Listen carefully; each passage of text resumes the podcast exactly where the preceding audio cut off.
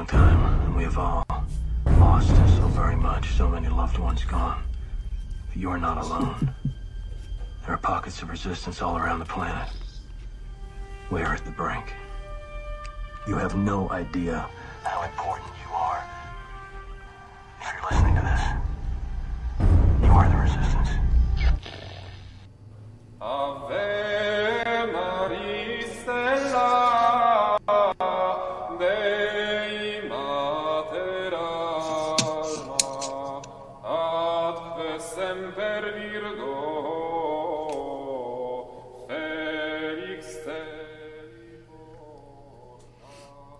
Everybody, Steve Sensman. I'm coming at you once again with Michael Greaney and Dawn Brohawn, authors, co-authors of the book Economic Personalism at the CESJ website. Is it .com or .org?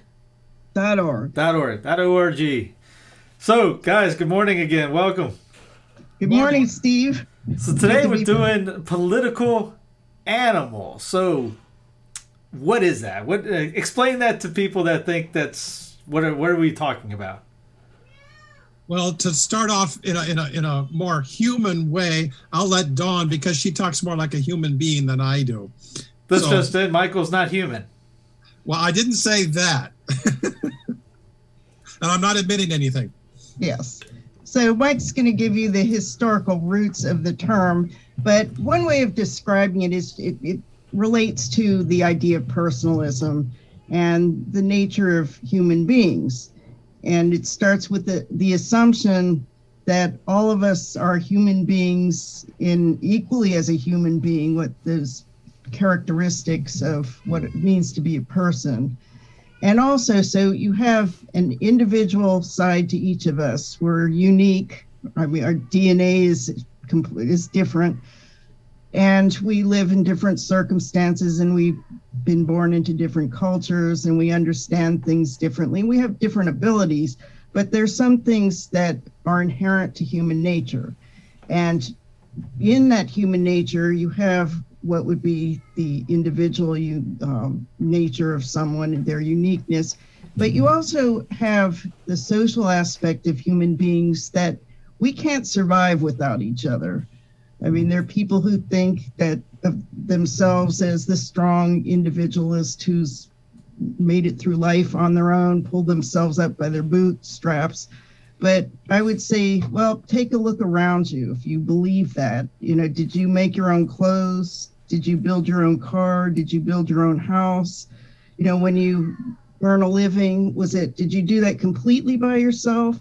Do you live in a situation where you can, um, you know what the laws are and that there are punishments for the laws and, and various things like that? And those are products of people from the beginning of human society coming together and developing ways that we all can live together uh, and and benefit by living together and sharing ideas and and building tools etc so if you understand that we have to take into consideration when we talk about human beings and talk about how we address problems in the world we have that challenge in that each person is unique. And if you try and apply you know using the power of government for example one overall solution you could be actually uh, destroying or um, abolishing someone's rights you know if you believe in rights.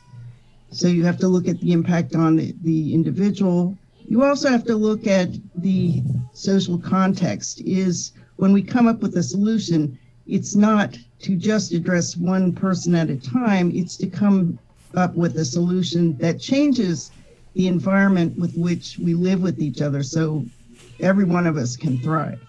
So that's when I say political, Mike will give you a more specific term, but it is really the recognition of the individual nature of every human being and the social nature. They're both intertwined. Yeah. I almost said essentially again, and I promised I wouldn't keep saying that word. I thought it was basically. They have to switch to basically or fundamentally. But when we say, you know, that human beings are both individuals and social, what we're doing is we're acknowledging the binary nature of personalism itself, because personalism is is based on a binary relationship, or actually a, a whole universe of binary relationships. For instance, uh, there are personalism makes a distinction between persons and things. Uh, rather happily named binary economics distinguishes between labor and capital. This does not separate them, it distinguishes them. There's, there's a big difference between the, you know, saying that they're separate and acknowledging that they are distinct things in and of themselves. It's like faith and reason. Sometimes in practice, you can't separate them. There is a binary relationship between faith and reason. You need both, but they're not the same thing. So that in, uh, when we say that human beings are political animals, the, the, the term is Aristotle. Uh, political itself comes from polis, his word for the organized community, the city. That was the ideal of Greek, uh, you know, political life.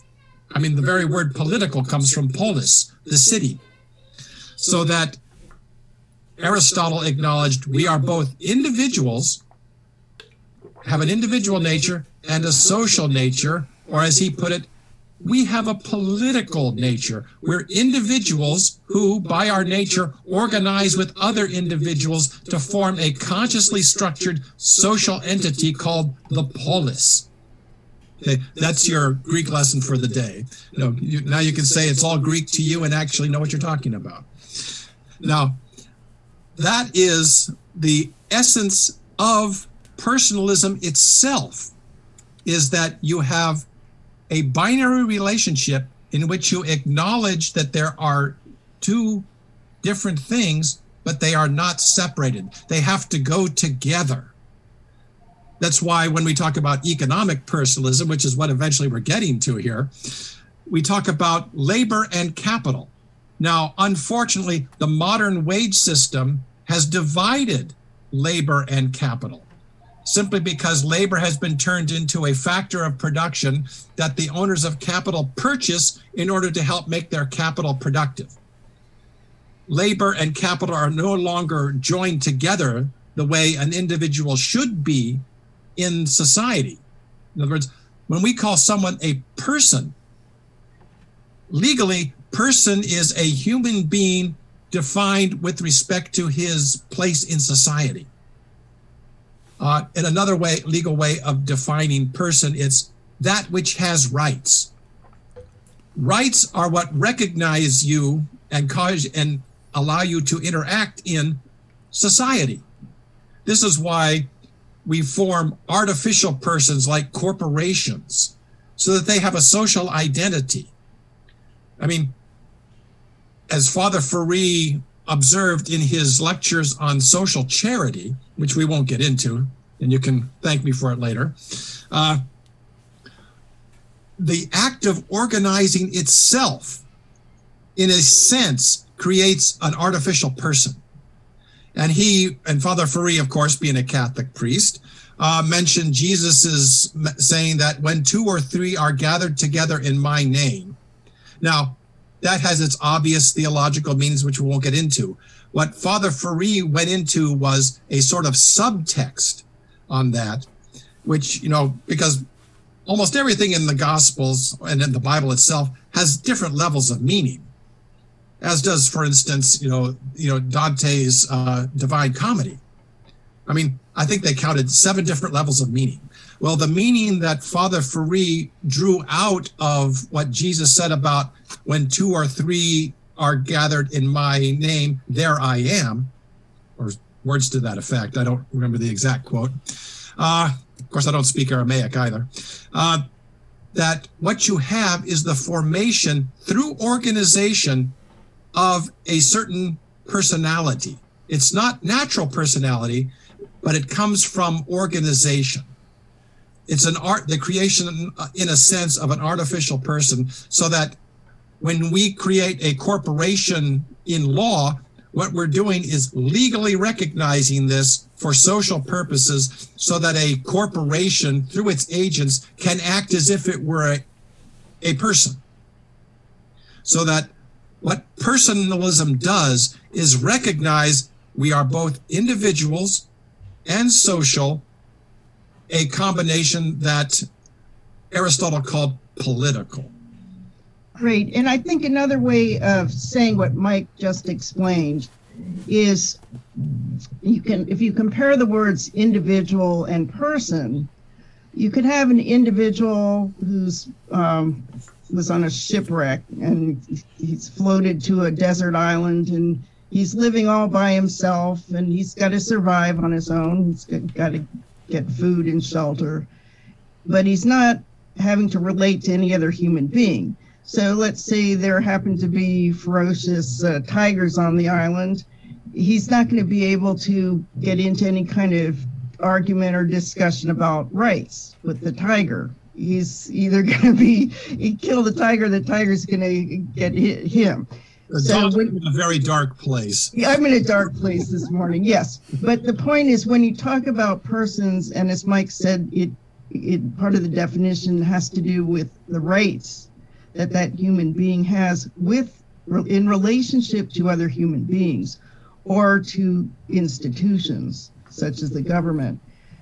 You can only talk about rights in a social context, even if it's, let's say, just one other person or two other people. You're going to have to figure out how you interact in such a way you don't step on each other's toes. And, and hopefully, um, if you cooperate together, you're going to have to be able to determine a fair way of dividing the rewards from your common efforts. So, person is a very um, distinct term in relationship to the word individual. Now, the other word that's important, and Mike was talking about artificial persons being created by the interaction and organization of people, is institutions. Now, an institution can't exist without people interacting and living within them and having some ongoing relationship to them. Um, but it also is something that goes beyond the individual human beings who at any moment happen to be interacting in it. For example, just taking a business corporation, you may have several generations of uh, people who work there, the management, leadership, etc. But when they leave, the institution is still there. And part of the reason is that people have, in the past, organized with each other to decide how we're going to do things together in order to accomplish a particular purpose. So we look at institutions as social tools that are created by persons coming together and organized for a common common goal and setting rules and you know in some cases at a higher level setting uh, creating laws. So those are two very fundamental concepts so that we're not talking about for example um, some people might think that we're talking about talking in socialist terms for example where you got human beings but you you you don't get a, they become part of a collective. So they are one aspect of this collective called society or the community or anything else. So they're not recognized as individuals with rights that adhere to them as individuals. So each person is is supposed to be able to have certain rights with how they are going to operate in society so we, you know, I, I think it's very important that we're not in any way diminishing the uniqueness and you know the, as each person is a special creation that's never been here before and there will never be another creation exactly like each of us. So this is just saying as father Ferree when he mentioned that in his introduction to social justice he acknowledged that it was going to really upset people who consider themselves individualists and he was not saying individualists are immoral in any way or, you know, something bad about them, but he's saying if they were aware of this other additional level, not just their one on one interactions with other human beings, but their interactions, for example, with their institutions, the government, all these social creations and organizations. I mean, it could just be the company they work for. Then they would start to see that their rights and powers are very much dictated or constrained or enhanced by the organization of the institutions. And so when an institution is sort of creating artificial barriers to everyone's ability, their their equal opportunity to develop and contribute, then there's something wrong with that institution that needs to be corrected. And here's another part of personalism and social justice is that each of us as isolated individuals can't change an institution or society. We can only do it by interacting and organizing with other human beings. And so that there's this new way of looking at people and the world and problems that when we talk about economic personalism, we're looking, it's a way of identifying problems with that level of human activity that just deals with survival and security needs. It's, you know, it's not the most important, but it's definitely the most urgent. And when we detect, for example, you know, just enormous levels of poverty in the world, and you see power concentrating in a few hands and pretty much not existing for most of the population in the world, something should tell you that, you know, that means 90% of humanity can't really exercise rights, that they are, these are supposed to be universal things. And the reason is not from necessarily a lack of ability on their part, but they are within a social organization that needs to be corrected. And so, in terms of economics, when Mike mentioned you know, the, the concept that um, Marx, for example, was looking at labor and capital. Now, when you think about it, um, today, maybe not as much as 30 years ago, that when people referred to labor, uh, they were talking about human beings providing their work. Labor means a person. Capital means the person who owns the things or owns the companies which employ the labor. So you always you have what you created were two sets of human beings who were always at, at odds and in a mortal competition. Rather than, as we view it in economic personalism, these are just two productive things that each person should be able to contribute to whatever extent they can in terms of their labor and also in terms of their ownership of capital. So we've now, rather than defining person as labor, that's just one, economic labor is just one activity human beings do. There's much more to us. So if you define someone as your labor, you've dehumanized them, you've limited them to just their economic function. So we look at labor and capital as simply two things that each of us must be able to own. I, I should mention that, you know, as, as, a reminder, when we say personalism, we're referring to the personalism of John Paul II. Yes. Uh, the, the Thomistic personalism that I can't pronounce in Polish.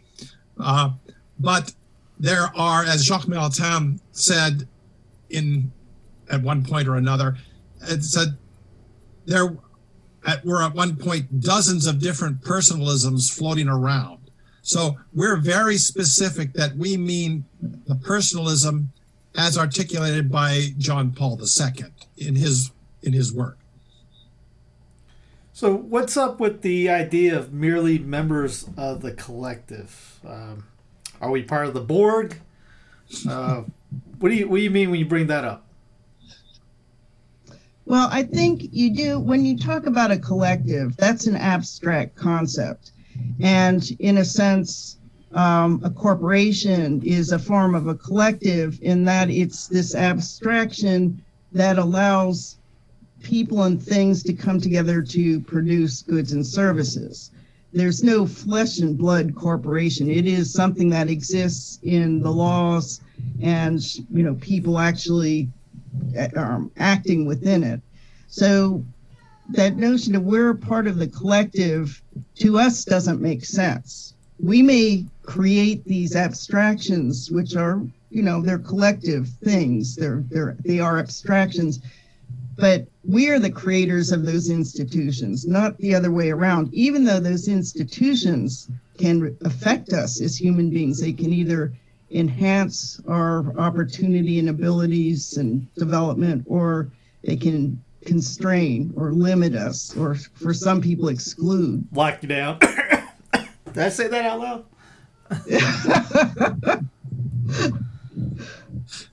Yeah. One of the things you have to realize is that, especially within the context of personalism, and this is where I found that even though they use different words, once you realize the way they were using them, they were agreeing. Fulton Sheen and Mortimer Adler, you know, the great books philosopher, stressed, you know, to the point of redundancy sometimes, that they were basing their philosophies and their whole approach on Aristotle, not Plato. Not that Plato didn't say a lot of good things or do a lot of good things, but according to Sheen and Adler and Aquinas and a number of others, Plato made one big mistake. That was to assert that the abstractions, the ideas that human beings create in their own mind, have an existence independent and separate from, independent of, and separate from the human minds that create them. This is like the collective, the capitalist elite, the socialist bureaucracy, the state, even the church. All of these things are abstractions. They have absolutely no existence apart from the human minds that create these ideas. This is not to say they're not real, but they're not the same as actual natural persons.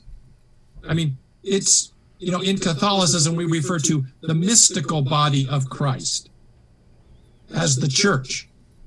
That doesn't mean that the church itself has an independent existence. That any more than the government of the United States or Congress or even the corner grocery store or anything else. None of these have an existence independent of human beings. They only exist and are meaningful because human beings exist. You can't separate them. Right. Even When though- you, I'm sorry. Yeah, e- even though you know th- this is where we get into the the binary aspect again. For analytical purposes, we speak of these things as separate and distinct. But in reality and in practice, if we do not recognize that you know people and things go together, that individuals as social beings and individuals as individual beings they're the same person. I mean, excuse me, they're the same human being. Starting to, to mix up my, my language there. Uh, so that, and I, I, I started to get off, I, I forgot the point I was making, but it boils down to that even though you, you know, for instance, you can separate for analytical purposes justice and charity and institutions and human beings, and you have to to understand them properly. In practice, they have no separate institutions have no existence separate from human beings. Another way of describing institutions is social habits, you know, accepted ways of doing things, whether you know established by law, custom, or tradition. And when they got off track, it's up to human beings, not God or this amorphous, the state or another institution to correct it. This is why when Father Ferree talked about social justice, he said, it is a individual responsibility of every single human being to care for the common good. And when something is wrong, to organize with others to correct it. It we just you don't can't just sit back and say, well, geez, somebody else ought to fix that or something, you know. But Father Ferree was also very practical in that he, you know, he acknowledges that while we have a personal responsibility to care for the common good, which has many levels to it, none of us as individual human beings can you know address the entirety of the common good it's it's too large it's too complex but we can affect and organize to correct every level in which we're living and operating in. So if we're part of an organization we have to look at where there are certain areas where people may be denied equal opportunity or equal access to participate and contribute. Or maybe the distribution of rewards is not set up in a fair and a just way then we have to look at okay something within this institution that we're part of we know this institution um, we we have to then figure out what needs to be changed uh, another interesting thing about institutions or these, you know, their collective abstractions, like the corporation, for example, they have no. Um, I guess it would d- depend on what they put into their articles of incorporation, but basically, corporations uh, they they don't die as long as you got human beings interacting or using them.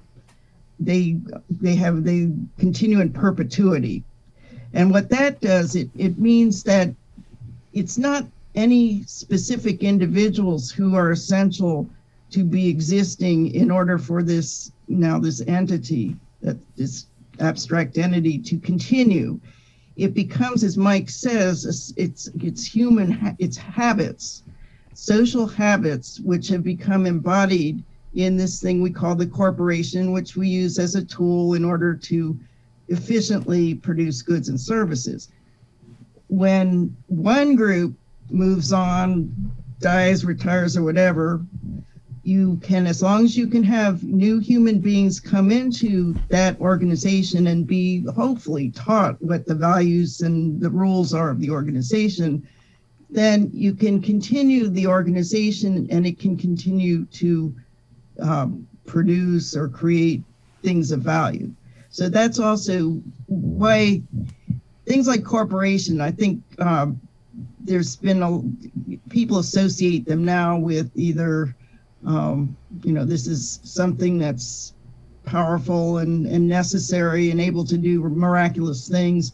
But also, a lot of people view the corporation as some, it's an evil thing that owns and uh, controls and dictates how the world operates. It's these corporations that are controlling things. Well, we have to remember that these things don't have a life in and of themselves. It's really going to be the people who own them are going to be using them as social tools, and they can pretty much dictate how those tools will be used.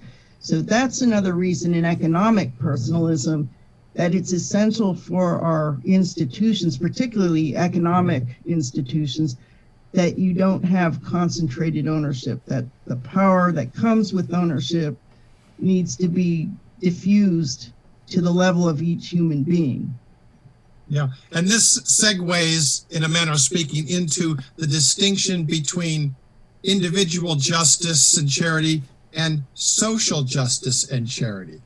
See, as individuals, we are required to act virtuously. So that if we see a situation uh, that's individual in nature, we fix it. You know, one on one. You know, if people are hungry, you know, the corporal acts of, of mercy. If someone's hungry, you feed them. If someone's dirty, you wash them. If someone's in prison, you visit them. You know, this sort of thing.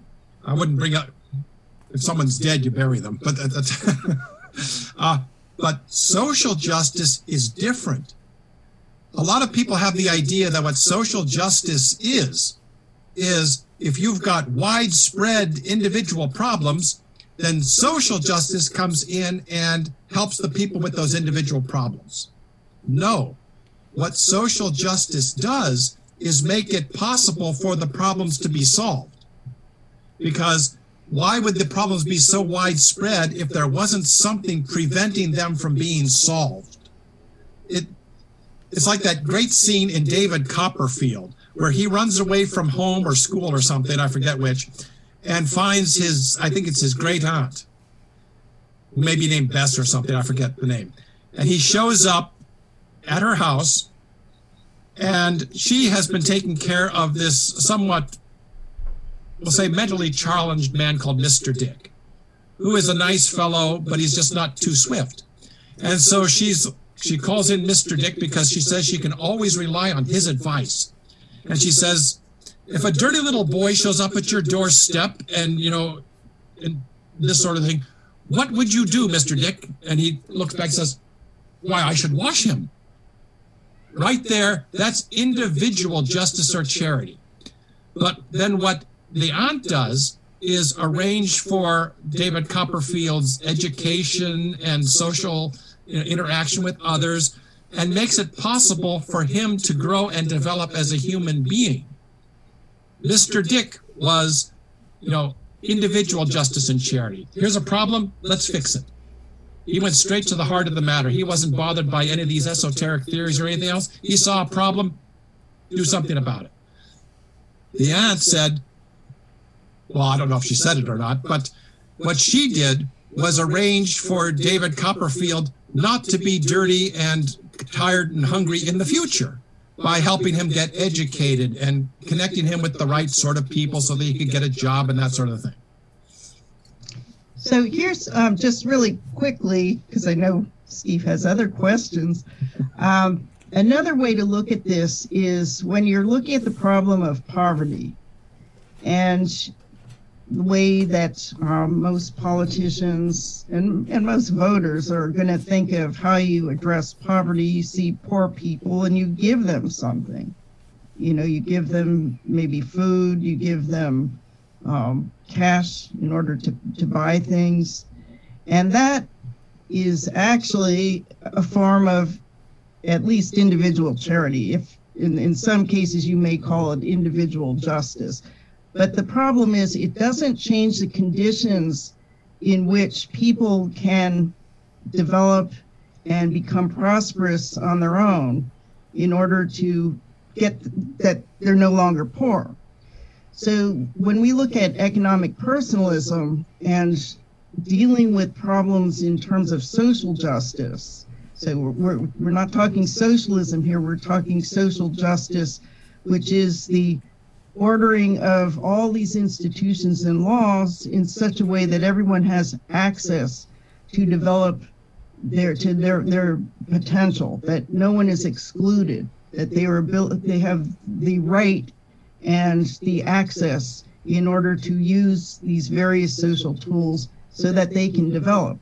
So when we look at economic justice and economic personalism, we have to say, okay, if power is being concentrated in ownership, which is what and allows people to have an income that they are that it gives them the rights to the income from what is produced if they own the thing then poverty, if we're going to deal with that on a systemic level, we have to look at what are the the barriers that are keeping the ordinary person or any person in society from being able to own things that can produce an income. You could say, well, they own their own labor. Well, when you had slavery, people didn't even have that. Someone else owned their labor, they owned their bodies, even. But now, today, where we see that we're up against advanced technology and robotics and artificial intelligence, and these things aren't going to go away. I mean, unless we have a you know a nuclear holocaust and we blow away you know our, our factories and i'm going back to that dark place now but uh, i'm all for emp if it doesn't take out everybody uh, yeah well so if we took away all of our technologies okay um, that's one thing. But the likelihood is human beings being creative and also human beings always trying to figure out how to do, you know, get a greater result with less effort, less work. I mean, that's when you think about technology, that's what human beings are trying to do is do more with less. That's so given Mr. Fuller called ephemeralization, doing more yeah. with less. And yeah. Jean-Baptiste Say, you know, put it into his whole economic theory. Yeah. So if that's the case, that we're approaching this whole question of technology in the wrong way.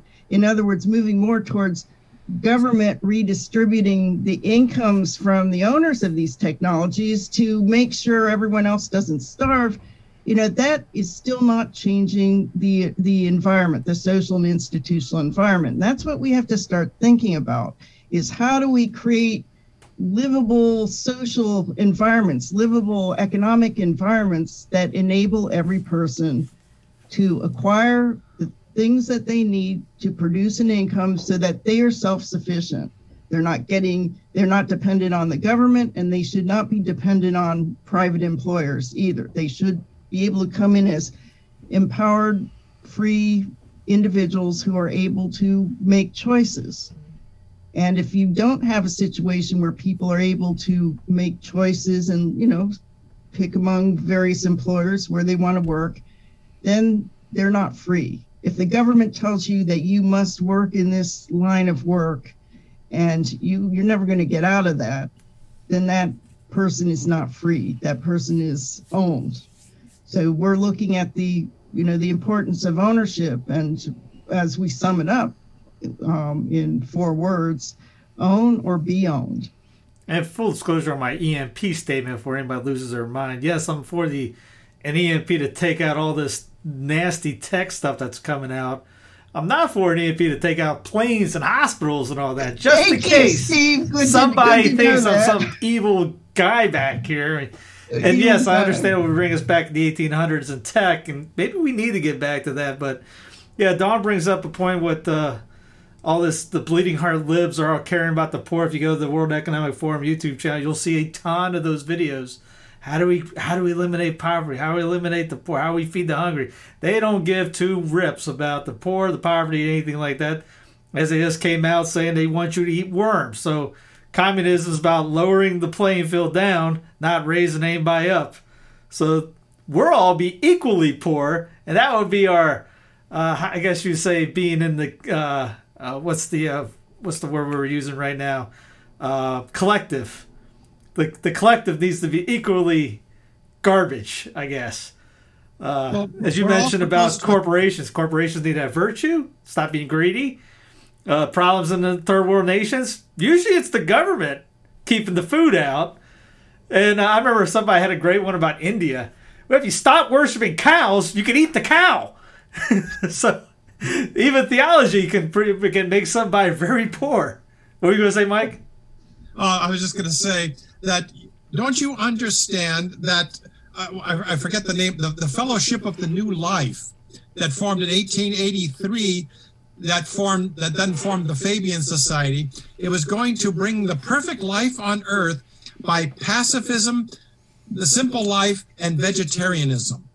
This will create the kingdom of God on earth because the new Christianity is nothing but socialism the socialism and Christianity are interchangeable terms, according to the Fellowship of the New Life, anyway.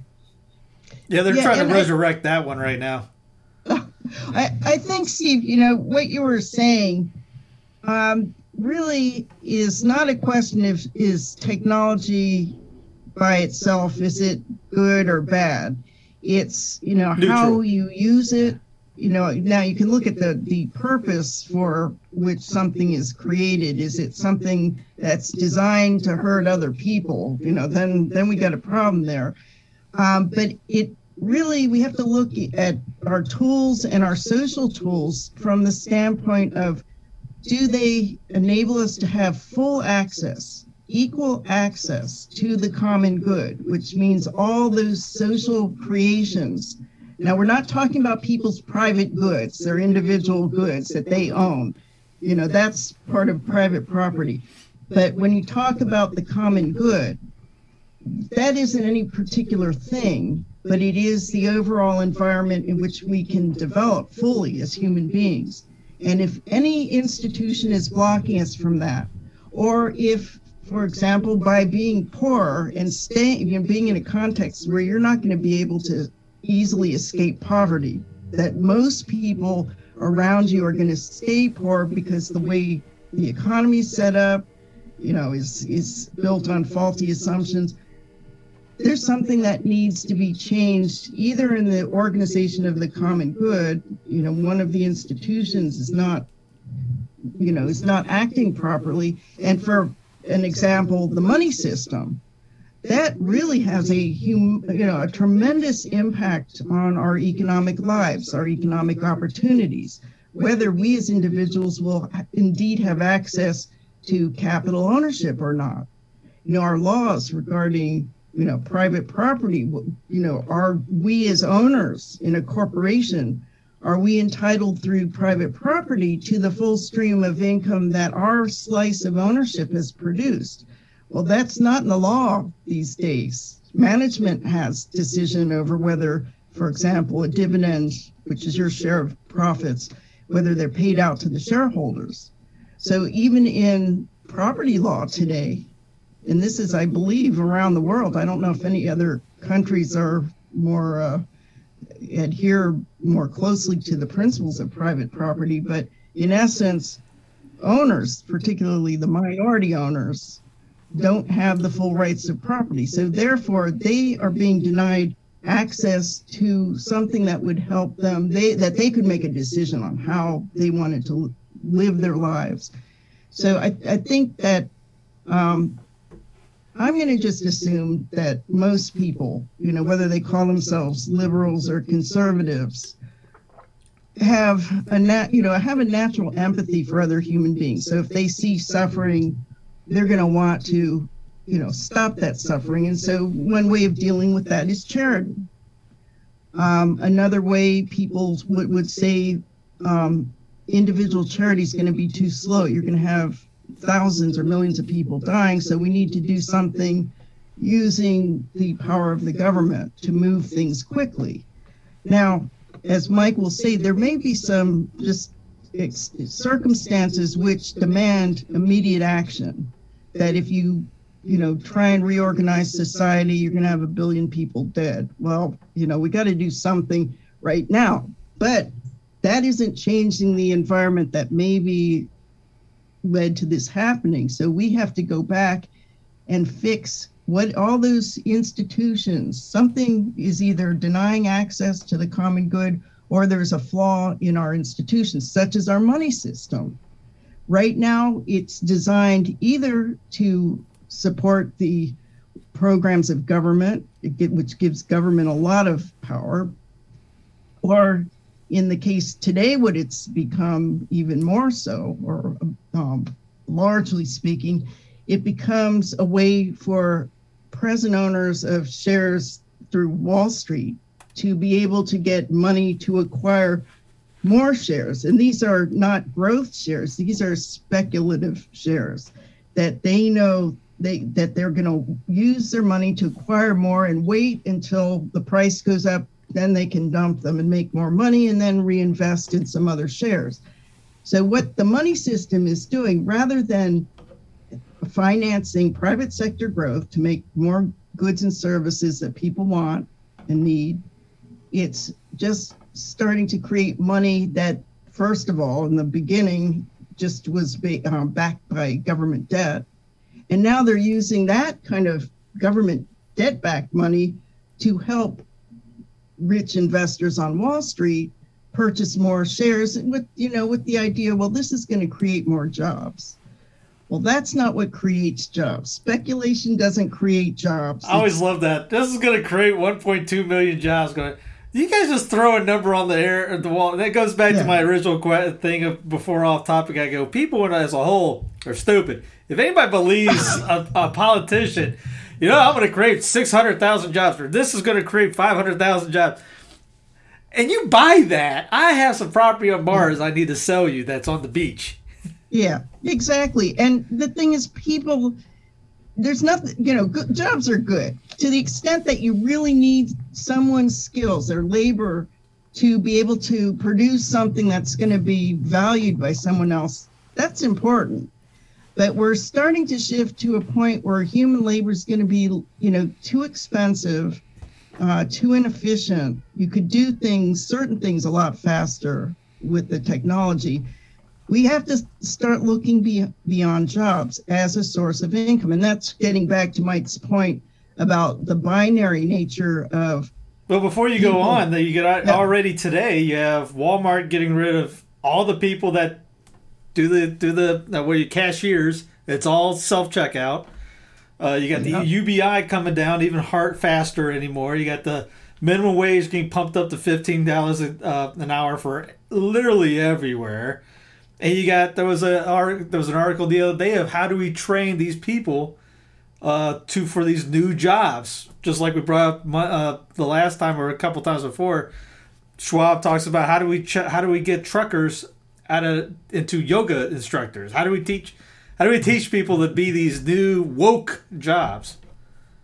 Yeah, and you know that's actually a, a good point. Is that it can either be very silly.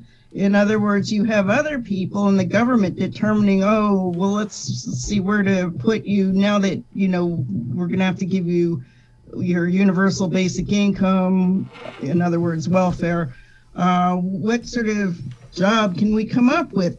Well, there are going to be a lot of areas of economic work which are still going to be needed for you know quite some time but then you know i think any of the the social encyclicals are going to look at work as something beyond just economic work and Louis Kelso and mortimer adler looked at if you had a society where everyone was economically self-sufficient, in other words, they they owned things that could generate an in, independence income for them, and you, they didn't need to do toil, economic work.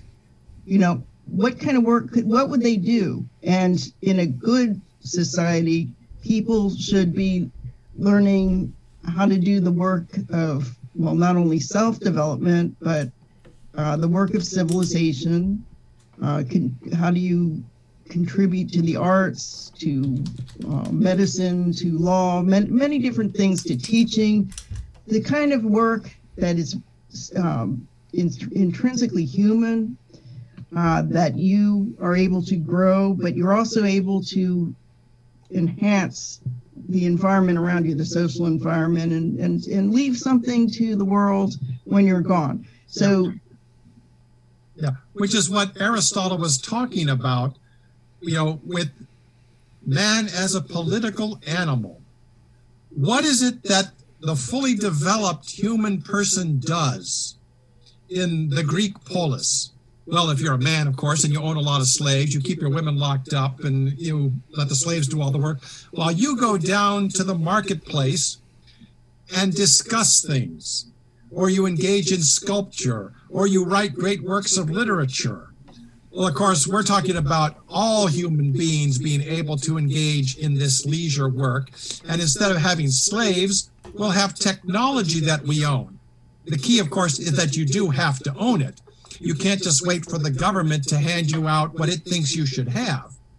You have to be productive through either your labor or your ownership of technology so that you can have an adequate and secure income, which will enable you to engage in that work, which helps you grow and develop as a human person. That is, to become virtuous in the Aristotelian sense, you know, more fully human, and thus help build civilization so that other people can do the same thing that you're doing.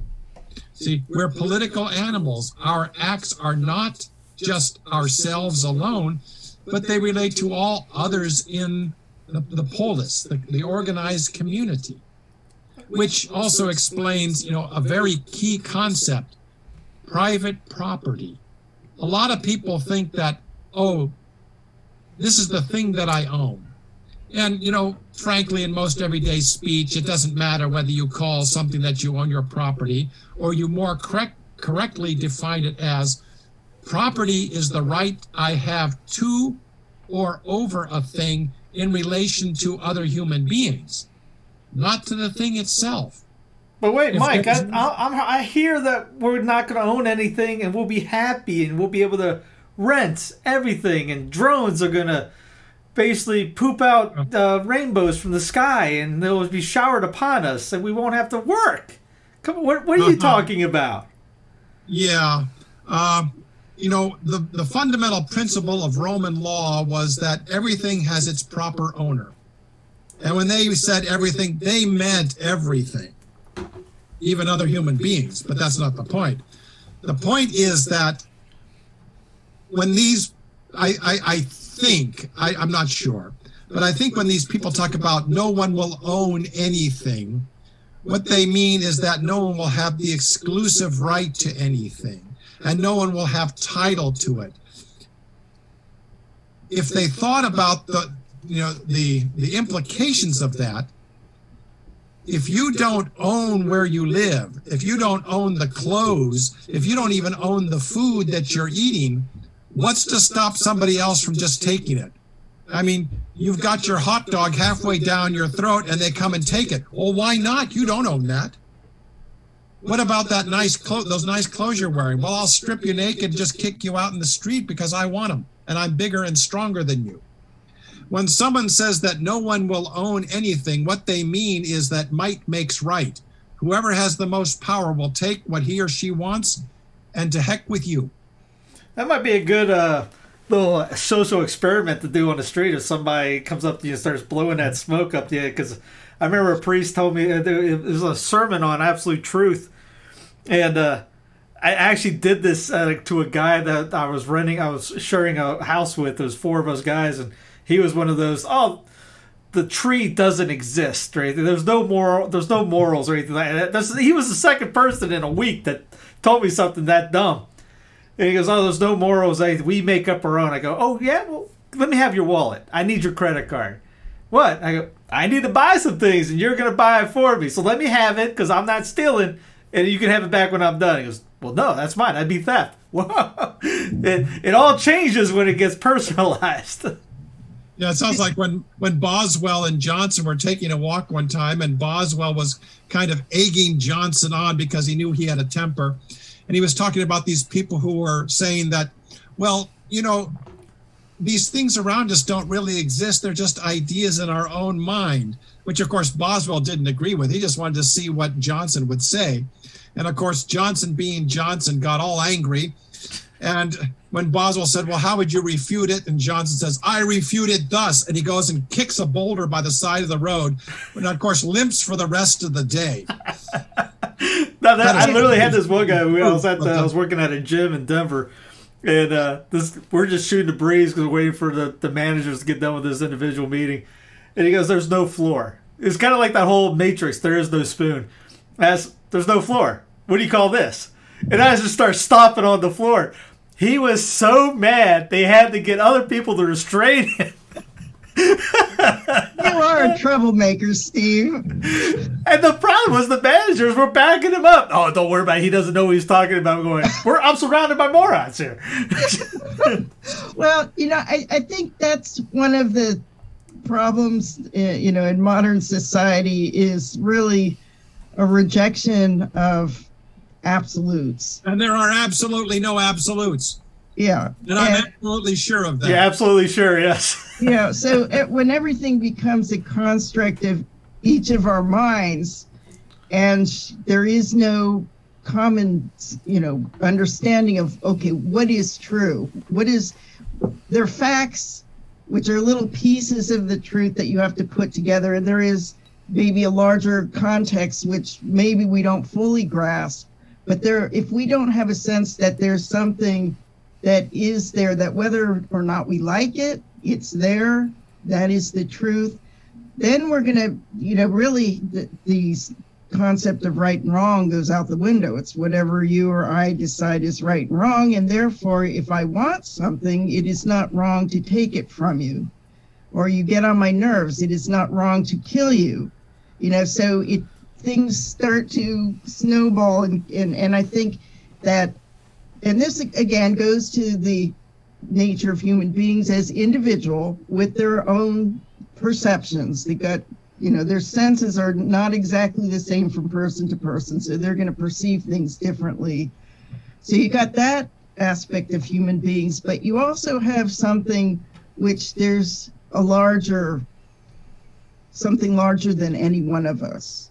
And it it really it dictates much of how our lives proceed the consequences we face if we violate something if we do something that maybe we don't acknowledge but Um, you know, if we go around saying it's okay to punch people in the faces if they get on your nerves, you know, just go out in public, someone's a little bit rude and you punch them in the face.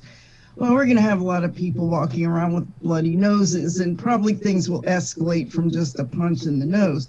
So we we do have to have a sense of you know certain fundamental things like truth, and that's a good starting point. Is truth.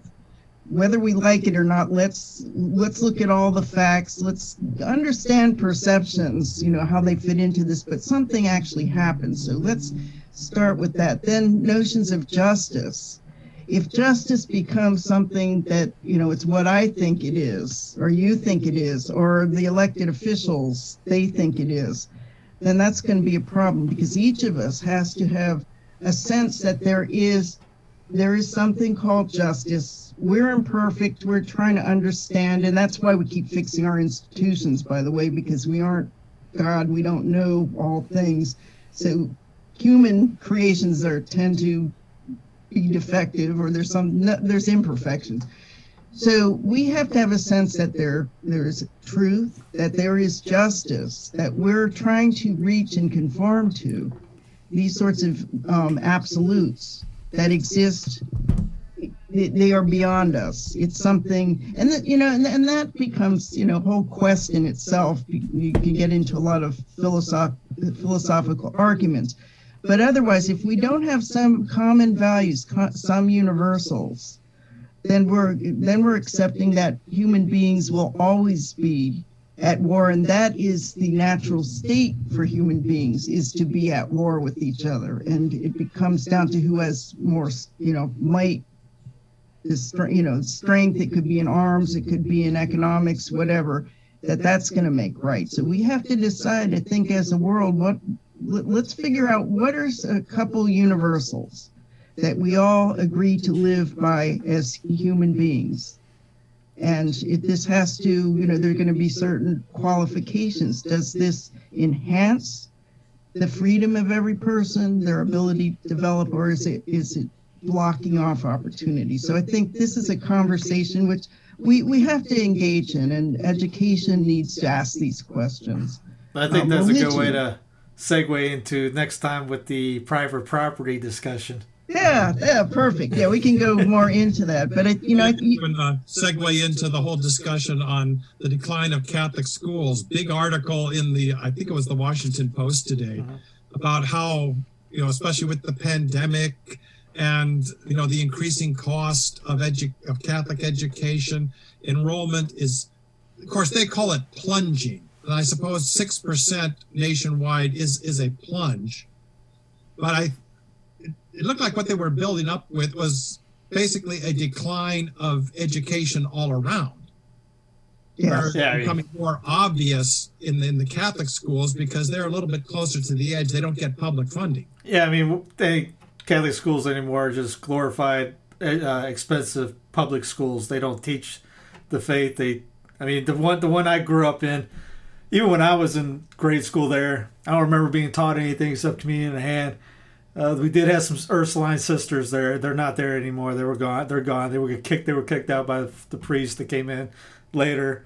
But they were down to about for six grades. We had nine at the time, and now they're down to like six. I think six total grades. There were under eighty pe- uh, eighty kids, and we had twenty to thirty per uh, grade when I was in there. At least thirty, I think and uh, I don't know how the heck that thing ain't dead, but uh, it's gone. It's yeah, some of these things need to go away because one, you're not getting anybody teaching. You're getting these people that got to pay too much for the, the lady to come in to, to teach. They're not teaching anything. They're teaching pirate how to speak like a pirate day. Yeah, that's what. Let me pay thirty thousand dollars to have my kid talk like a pirate. Yar. And uh, so it, it's worthless. Get rid of it. Just like uh, remember, uh, Father did a sermon on a uh, sedevacantism talking and comparing it to the earthquakes in Italy. This was years ago, and people were complaining about the the beautiful churches being destroyed. He goes, "Why? Y'all left the faith. What good is it anymore to have them? They're just museums. They're just people for tourists to come in. Let them be destroyed. Same thing with the, the schools. Good. They can't teach error anymore. They can't teach heresy to the kids. They can't be poisoning our kids. Yeah, I'll get controversial. let let the Catholic school system go crap go down. They they deserve it. Yeah, this actually segues into you know the great circle here. The reason for economic personalism and man as a political animal and engaging in leisure work. Uh-huh. One of the reasons for the decline of Catholic schools is, as you point out, economic fewer people entering religion to and with their vocation as a teacher so you have to pay the lay teachers much more. Whereas suppose that everyone had an independent income and someone who like uh, Dawn's brother decided i'd rather be a teacher. The next question he had to ask was can i afford to do that? Yeah. rather than do i really want to do that so if I had an independent income, would I want to teach a bunch of little pointy headed kids? Maybe. But in order to be able to get public funding or to be able to pay people or to attract students that won't come because they're getting watered down, whatever it is, doesn't matter what religion you're talking about, you better be standing for something if you expect people to pay that much. yeah, you better give him something. Uh, oh, promote your book. Good. Book. Promote Oh, book. oh yeah, book. Economic personalism. There we go. Two copies of it. Yep. You can uh, go to www.cesj slash economic personalism. It'll be in the show notes underneath the video. Yeah, good. Yeah. Somewhere. but um, you can get through that uh, site. It's also it's on Amazon. Um, you can purchase it through Amazon. But if you go to the link on Barnes site, what's that? And Barnes and Noble. And right, and Barnes. I don't want to give Amazon exclusive anything at this point. Okay, yeah, good point. But there are also for those who want to check out the book, um, you can download a free PDF version of it. We hope you will like it so much that you will buy the printed version, but we also hope that people will look at it, um, study it, uh, let us know if they have arguments with it, uh, refer other people to it. Now it's very inexpensive. You just send them a link to the PDF. But And then buy massive quantities in hard copy. Yes, we would appreciate that too. If you if you And like I the also book, put up laudatory reviews on Amazon and Barnes and Noble. yeah. Ex- exactly. But And you wouldn't idea, mind if you, you know, had hired a skywriter and put it up there or had a billboard or something. yeah, so you you know, go go crazy with it. But I think the idea of economic personalism it's it's very timely that we start this discussion and that we also, as Mike said, that the concept of personalism, as it was defined by uh, Pope John Paul II, that's a very specific definition and approach to it, and that this the same basic concepts which focus on the dignity and um, empowerment of every human being. That is at the heart of economic personalism. It's just that now you can take the concept and look at it in terms of ownership, property, power, um, money, and credit, and looking at the sound uses of those things in economic institutions and economic policies. And you can look at them now in a different way, as in terms of dignity, empowerment, liberty, those sorts of things. Good. All right, everybody get the book. It's underneath in the show notes, the links below. And uh, yeah, Michael, Dawn, thank you. And we'll talk to you guys next time. Okay, thank you, Steve. Enjoyed it.